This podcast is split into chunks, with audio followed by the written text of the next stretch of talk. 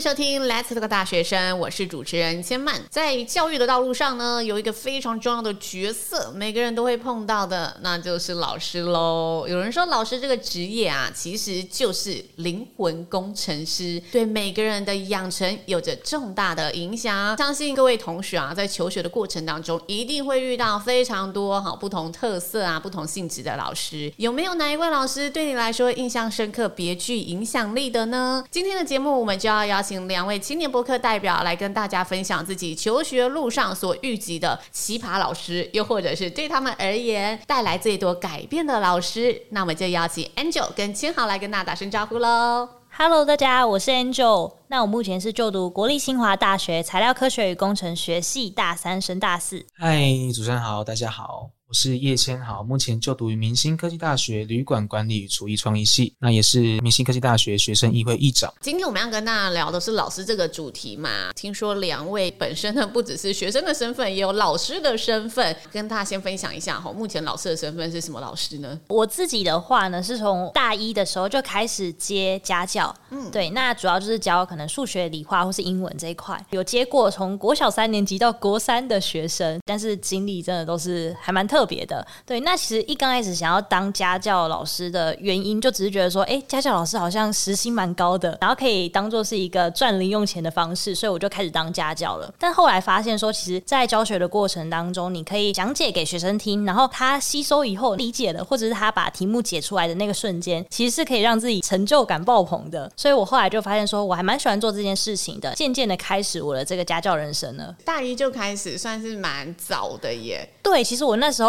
身边都有蛮多人问我说：“啊，你怎么找到的？”对啊，嗯，那时候真的是也是蛮意外，就是那种学校的校板上都会有人 po 啊。然后那时候其实我不知道那个东西很抢，我就只是刚好就是看到一个，然后我就打电话去问那个妈妈说，就是哎、欸、想要应征这样，就不小心上了。那你那时候怎么开价的？你怎么跟他谈的？其实我一开始真的不太知道，所以我就请那个妈妈开。哦、那行情价现在是多少？行情价其实国小、国中、高中真的都不太一样，而且不同地区也都不太一样。嗯，对，那当然就是越高年龄，像高中可能它的价位就会是最高的。那国小的话，其实我有听过那种可能双语的那种时薪要七八百那种都还是有的。哦、对，但是当然我带就比较普通一点，七八百是高的吧？我自己国小的话，应该大概是四百五、五百都有这样子。哎、欸，那也很高哎、欸。对，就是跟一般的打工来比的话，其实真的是高蛮多的。但你一开始如果不知道要怎么教的话，你是怎么样让自己去练习这件事情的？我刚开始当然是没有经验嘛，不过其实我发现说，你可以先跟妈妈讨论说，哎，可能想要教学的方式是怎么样，可能是帮他解题，或者是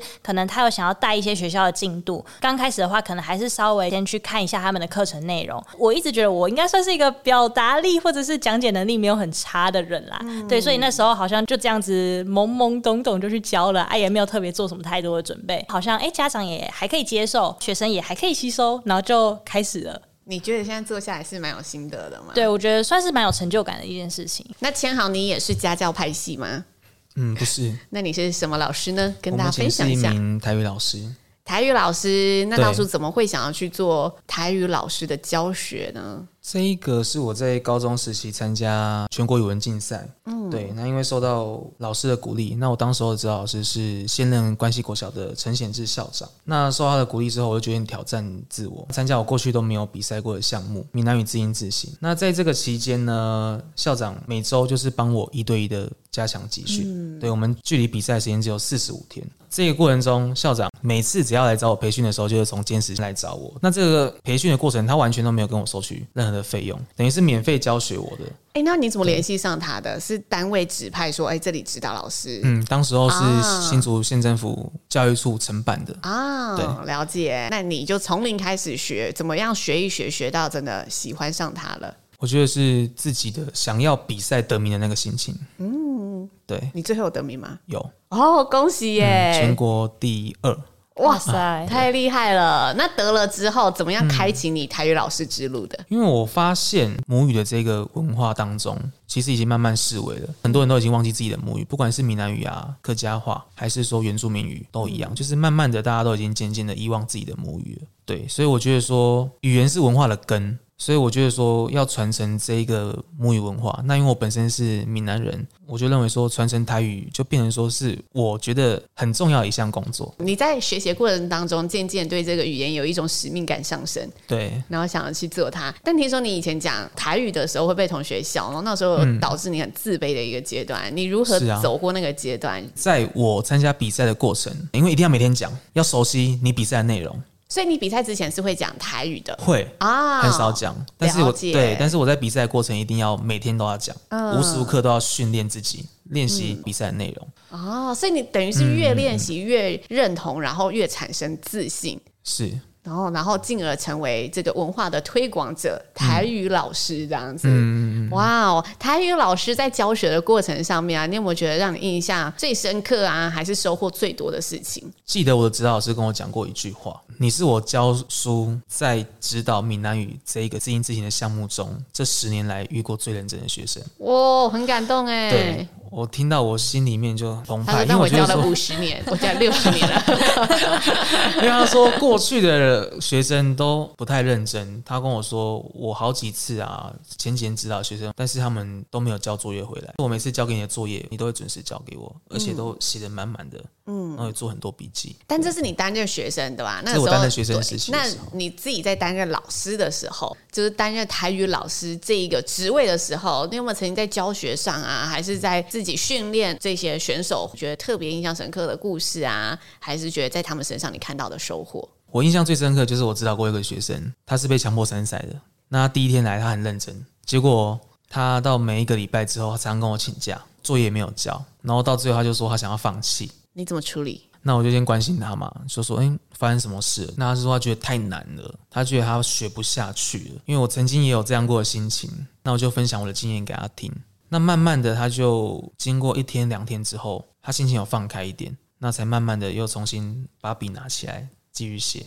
哇！所以你觉得你拯救了一个要放弃的灵魂，要放弃台语的灵魂。对对对，对，对，对。OK，好。那 Angel 呢？你在担任家教的这个身份上面，你有觉得让你印象比较深刻的事情吗？其实像我一刚开始的时候，我就设定想说，哎，我想要带国中生的学生。主要的原因是因为我觉得国中这个阶段，就是他们已经有一定的沟通能力，就不像那种很小的小朋友不太能沟通。嗯、然后呢，同时他又不会教的太难，因为可能像高中的课程，如果是我去教的话，可能会有点吃力，对，或者是误人子弟，或者是我要花很多时间去备课，就我会觉得有点小麻烦。所以对我来说，我觉得国中会是一个最没有压力这个阶段，我去带的话会是最好的。后来因为刚好那个国中的妹妹，他们的邻居就是他们两个妈妈在楼上洗衣服的时候就在聊天，就聊一聊就说，哎、嗯，觉得家教老师还不错这样，嗯、所以他就把我引荐给那个妈妈。就是那个国小的妈妈，哦、对，然后所以后来就去带了他们了，所以就开始年龄开始一直往下修，嗯、就开始到什么国小三年级都出现了。其实我去带的时候，刚开始就想说，好吧，那就先试试看嘛，也许没有那么难。但后来发现，其实沟通真的是蛮难的一件事情，就是有很多东西我们可能真的觉得理所当然，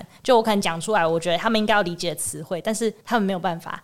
就像是带他们的英文好了，那英文的话，他们一开始学，假设一本书，我们就说 book，对吧？但是他们就会觉得。觉得说好，那这个字它就是一个意思，他不能接受说它可能还有其他动词的意思。嗯，对，就是他会一直问你说为什么？可是那个东西它就是英文定义出来的，对，所以有时候我自己好像也很难去跟他们解释这些东西。嗯、对，然后就要用一些旁门啊或者偏颇的方式，然后慢慢的把他们带回来。但是我觉得其实是蛮困难的。哦，嗯、所以实际接触到你，真的有觉得国小生真的是比较难以沟通的 level。对，而且他们的情绪会有点难掌控。哦，对，就是我带过那种妹妹，她是很容易分心。嗯，然后分心之后，她就会在那边发呆。然后我后来有尝试说，我可能带一些可能像是什么糖果或什么东西可以诱惑她嘛。嗯，就没想到她拿到糖果之后，她开始拿那个糖果什么，水糖升高睡了。对，真的吗？对，她有些是吃嘛，那有时候是就是那种嗨酒，不是软软的。嗯，她就开始在那边解剖她，然后或者是把它拉开，她不听你上课。嗯，对，然后所以我就开始很无力，我就觉得说他有点难把他拉回来，然后同时他有时候又会突然间很嗨，那他很嗨的时候，他就会很大的尖叫声就会出现，然后我就觉得很可怕，就是光是要顾他的这个整个情绪，然后同时他妈妈可能也会安排给我一些他要教学的一些进度内容，那你就是两边都要顾到，你就觉得超无力的，就是好像很难去兼顾。那你最后怎么处理这一个学生？后来怎么处理吗？其实讲处理好像要干嘛了，不是哦？后来怎么？我后来有发现一件事情，就是我发现他只是没有办法好好的坐在那里那么久。但是如果你是给他一个什么，好，我们就上十分钟，然后我们可以给你休息一下，或者是五分钟，就是你把那个时间缩到很短，然后给他一些引诱感的话，他好像是稍微可以接受，就是会有稍微比较好一点。对，所以后来慢慢的用这个方式，至少我可以先让他呃有 focus 在我们在教的东西上面。对，但是其实我发现说，虽然跟他们沟通是很难的，但对我来说，其实我觉得已经很久没有接触到这么幼小的心灵了，就觉得要保护他，不能伤了他。对，但我也不想气自己。对，而且他们有时候真的也会讲出一些蛮可爱的话。对，所以就对我来说，我会觉得好像可以顺便净化一下心灵，就好像让自己变年轻一点点的感觉。嗯，哎，我觉得你们两个刚才分享那印象深刻的东西，都有一种因材施教的精神在里面呢。就是我针对你的状况，然后给予你，我真的觉得哎，可以引导你的方式在里面。那你们觉得对于自己而言呢、啊？如果回到学生这一个身份，你们在求学路上觉得老师这个角色对你们来说是怎么样的存在呢？先好，先跟我们分享一下。我认为老师的这个角色呢，我觉得就像我们的父母一样，因为我觉得一天二十四小时嘛，嗯，我们超过。十个小时以上的时间在学习的过程中，嗯，在学校的环境，等于说我们每天相处的时间跟老师相处的时间比爸爸妈妈还要多。那爸爸妈妈可能平常上班回到家，我们放学回到家，大家都累了，那爸妈可能就是简单的问候跟关心而已。但是我们在每一天的学习环境中，都有老师给我们关心。除了教学之外，就是关心。哎、欸，感觉你有这个体悟，一定是在老师身上也获得了一些你可能没有想象过的东西，收获在里面。我、嗯、等一下可以跟大家分享一下，好不好，好，好？你印象深刻的老师。那 Angel 呢？你觉得老师这个角色对于你而言的存在是什么呢？在一刚开始的时候，我会觉得老师就是一个嗯学识上权威的角色。嗯、对，就是有些老师就真的蛮权威人士。对，然后当然同时也是他们就会教授课程给我们，所以一刚开始我觉得就是比较单一化，就觉得。说哦，他们就是教给我们东西，然后我们就是要吸收。但是，嗯，其实后来是因为我自己遇到了一些问题，然后我自己的个性就是我不太擅长跟我爸妈沟通，就是我蛮多东西我就是留在自己心里面嘛，因为我会觉得说，其实有很多东西你遇到问题你是要自己去面对的，对，嗯、所以我不太擅长可能跟我爸妈讲，也不太擅长跟我的朋友讲吧，因为我觉得有一点赤裸。的感觉，嗯、对，所以是因为遇到了这些状况之后，然后刚好遇到了一个，就是我觉得是我可以很信任的一个老师，对，然后我开始愿意的把自己想要讲的东西或心里面的一些话开始跟他分享，然后渐渐的把东西说出来，我就发现说，其实老师在我们的人生当中真的是呃，不仅仅只是一个教学者的工作跟这个角色，嗯、他也同时也扮演着我们。就是心灵陪伴跟开导引导的这个角色也是很重要的。嗯，哇，听起来也是有一个很温馨的故事在后面呢。温馨牌我们等一下打了，我们先聊一些奇葩的故事好不好？两位在自己求学路上有没有遇过一些哎，这个老师的行为啊，还是他教学方式非常的奇特、非常的奇葩的？大一的时候遇到一位很奇怪的老师，他上课哦会诅咒学生。诅咒？怎么诅咒？我记得我大一那一年刚好是疫情的。时候，嗯，所以常常就是会远距教学，一下又回到学校实体上课。嗯、那我们回到学校实体上课的时候，那个老师就有一次上课的时候就说：“来，我问大家，你们全班还没有确诊举手？”还真的有人举手，然后大家就很问号，说：“这个老师要干嘛？”他说：“我告诉你们呐、啊，你们到时候啊，全班都会确诊，你们相不相信？”然后大家就想说：“奇怪，这老师上课怎么会？”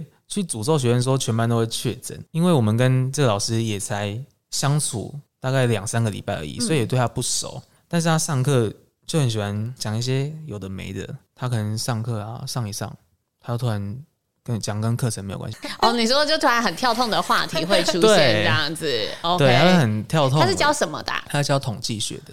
哦，还是统计学太无聊了，所以他就教一下我说：“哎、欸，要醒醒脑哦，我来挑一下，看大家有没有把注意力放在我身上哦，会不会有这个可能？”啊、那老师这样子回应你们说，诅咒学生这样讨论的时候，有觉得很讨厌这个老师，还是跟这个老师去做反应呢、啊？还是哎、欸，也觉得这是蛮有趣的一件事情？不会，我们觉得很讨厌。那 Angel 呢？Angel 这里有遇到什么奇葩老师吗？我自己的话呢，是我在国中的时候有遇到一个就是年纪稍长的老师，就是应该已经超过退休年纪，但是他就是可能对教学非常有热忱，所以他就一直待在学校这样。他还是我们学校的图书馆馆长这样。然后呢，他整个人就是很传统，然后又很正经的那种感觉。然后平常他在打扮的时候，就是感觉就是都穿的那种就是传统的美的那种感觉。大家应该可以想象，就是阿妈们，然后穿的很美的样子。对，然后呢，就是他去上课的时候，他头发会用的很高，然后就很像都有去 settle 过，就是有去美发店讲究那个给他吹啊卷啊这样子。然后他整个人其实是不会让你觉得说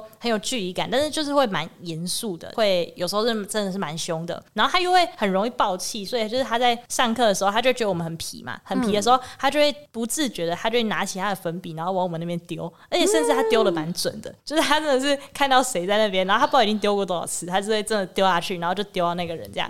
然后刚开始其实是大家会怕的，但后来发现其实跟他玩也蛮好玩的，就是他会叫我妈闪粉笔吗？对，闪粉笔就很像那种。打地鼠，你知道吗？就粉笔是那个，就是打地鼠的那个锤子，嗯、然后我们就是那些地鼠，然后他要过来的时候，我们就要缩下去。然后刚开始他没有发现，但是后来他发现我们好像都会缩来缩去，然后在那边偷笑，然后他就开始爆气，有时候就干脆直接不上课。所以你是说他丢一丢，然后发现哎丢不到你们，他说哎同学我们下课，不也他不会说下课，他不会说下课，他是暴怒，然后他会直接走掉。但是他他走掉，他是会去跟我们班导师可能告状或干嘛。对，他就直接不上了。哦，哇哦，这真的是蛮奇特。但现在如果老师现在用粉笔丢学生的话，现在可能那个老师会很担心自己会不会被录下来啊，会有后续的那个争议产生呢？对，可是他是那种就是真的是很资深，然后。很传统教法的那种老师，嗯、所以你很明显的感觉到，就是他可能从以前他就是接受这样子的教育，所以他才会做这些事情。嗯、对，当然刚开始我们是觉得有点可怕啦，但是后来就发现真的是蛮好玩的。尤其是像我们现在，大家可能同学会的时候，嗯、一定都会提到他，就因为他真的是太好笑了。就是我好像懂那种好玩的感觉，因为我大学同事课有一个老师，应该有五六十岁，快退休的一个老师，然后他教公民的，所以他对那种政治啊，还是各种政策议题要推动的时候，他都会带着。那个议题来班上跟大家讨论。那个时候我们要推同志的某一个法案就对了，他在讨论说，哎，大家赞不赞同这个同志法啊什么？然后当然我们就一定有同学赞同的嘛，就出去讲。然后他就一直反驳、反驳、反驳，说人类会毁灭什么什么什么。然后站到最后发现，哎，我们班好多人都赞同，他就有有点生气，之后变得非常生气。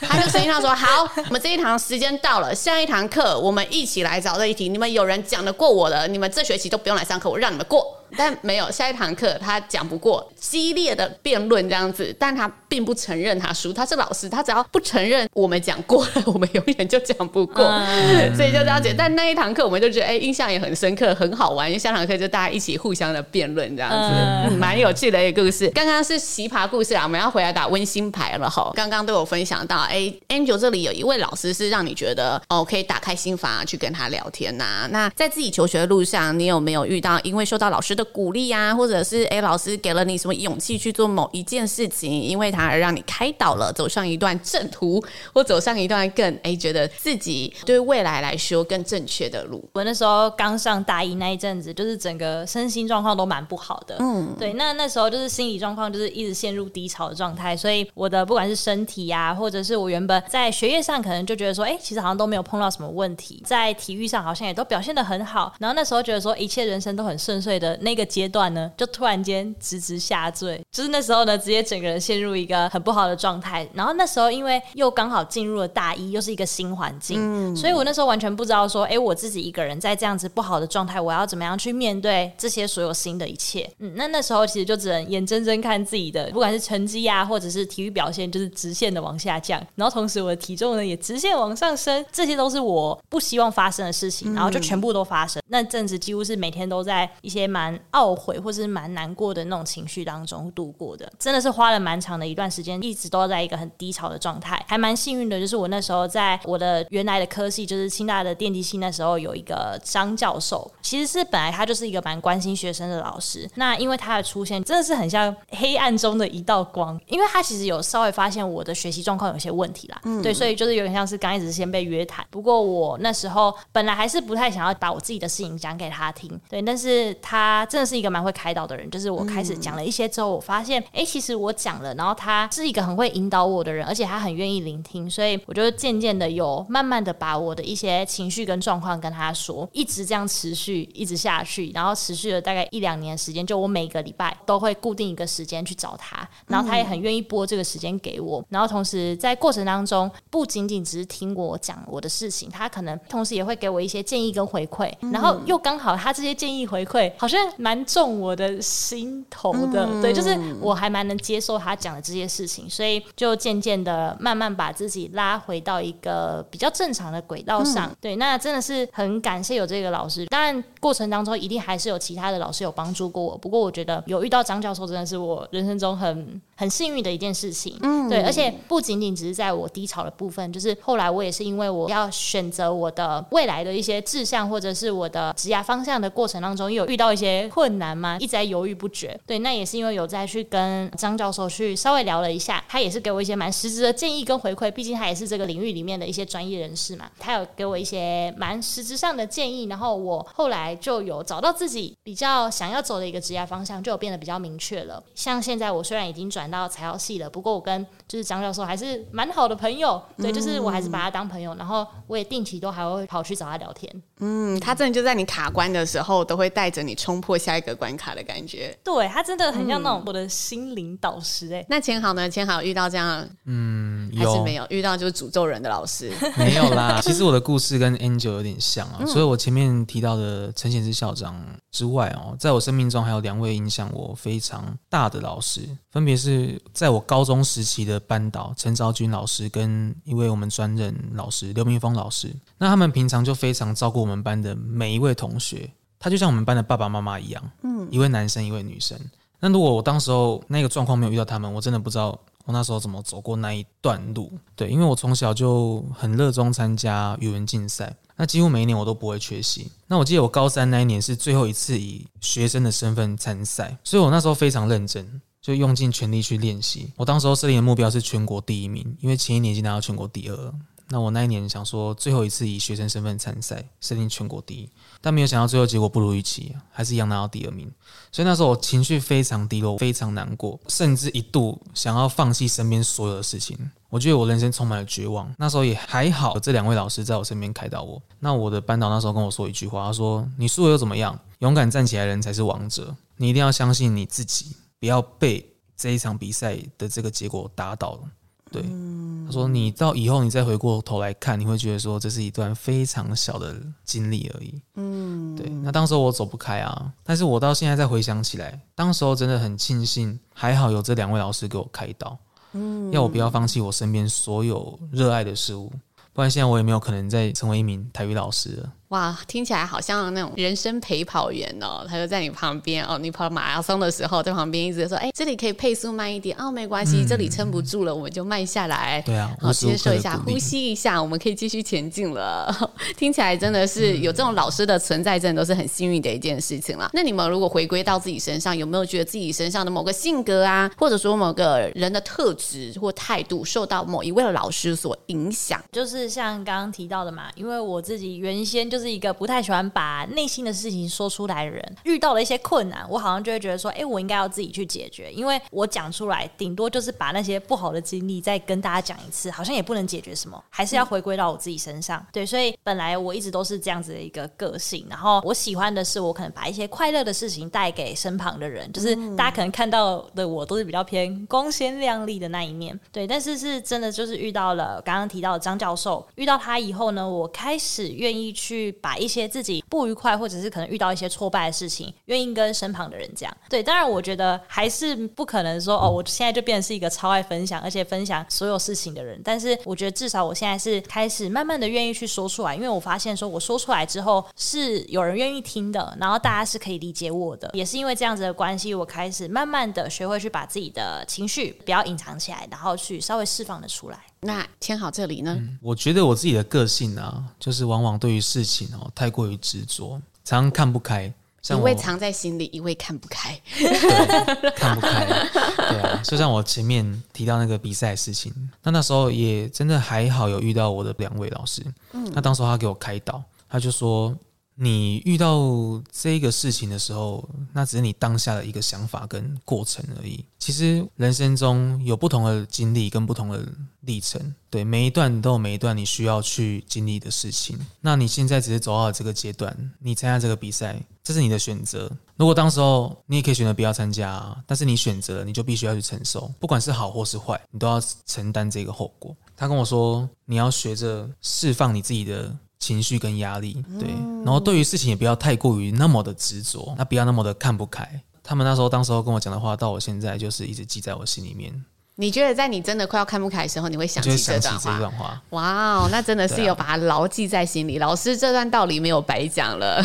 嗯、那听起来啊，我觉得老师真的很不容易哈，要是照顾大家学业，还要照顾大家的心情，不只能是要传道授业之外，还要呢担任学生的心理咨商师。那相信啦，老师在这段过程里面一定也会有很大的收获，因为看着像呃我们两位同学，其实都有真的把老师的话收在心里面，或者真的因此而让。让自己的职业找到了一个更明确的方向。最后，最后，我们也想请两位同学来跟老师说声感谢，或者最想要跟老师告白的话，好不好？那我先说好了。好啊。对，我想要跟就是我一路上遇到的每一位老师说声谢谢。那这个谢谢不仅仅只是在呃学习上这个部分，我觉得更重要的是他们在我人生中每一个阶段，就是因为我其实真的也是有遇到各个不同阶段都会有一些问题。其实他们真的是我。身旁一个很重要陪伴角色的一个人，有了他们，所以我才可以走到现在这个地方。对，所以就是想要跟老师说声辛苦了。我要谢谢我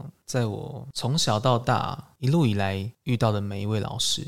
对，我很庆幸能够遇到对我那么好的老师。那我觉得说，老师，我前面提到的，就像父母一样。那如果没有老师慷慨的奉献，学生就没有太大的收获。所以我觉得千言万语还是那一句感谢。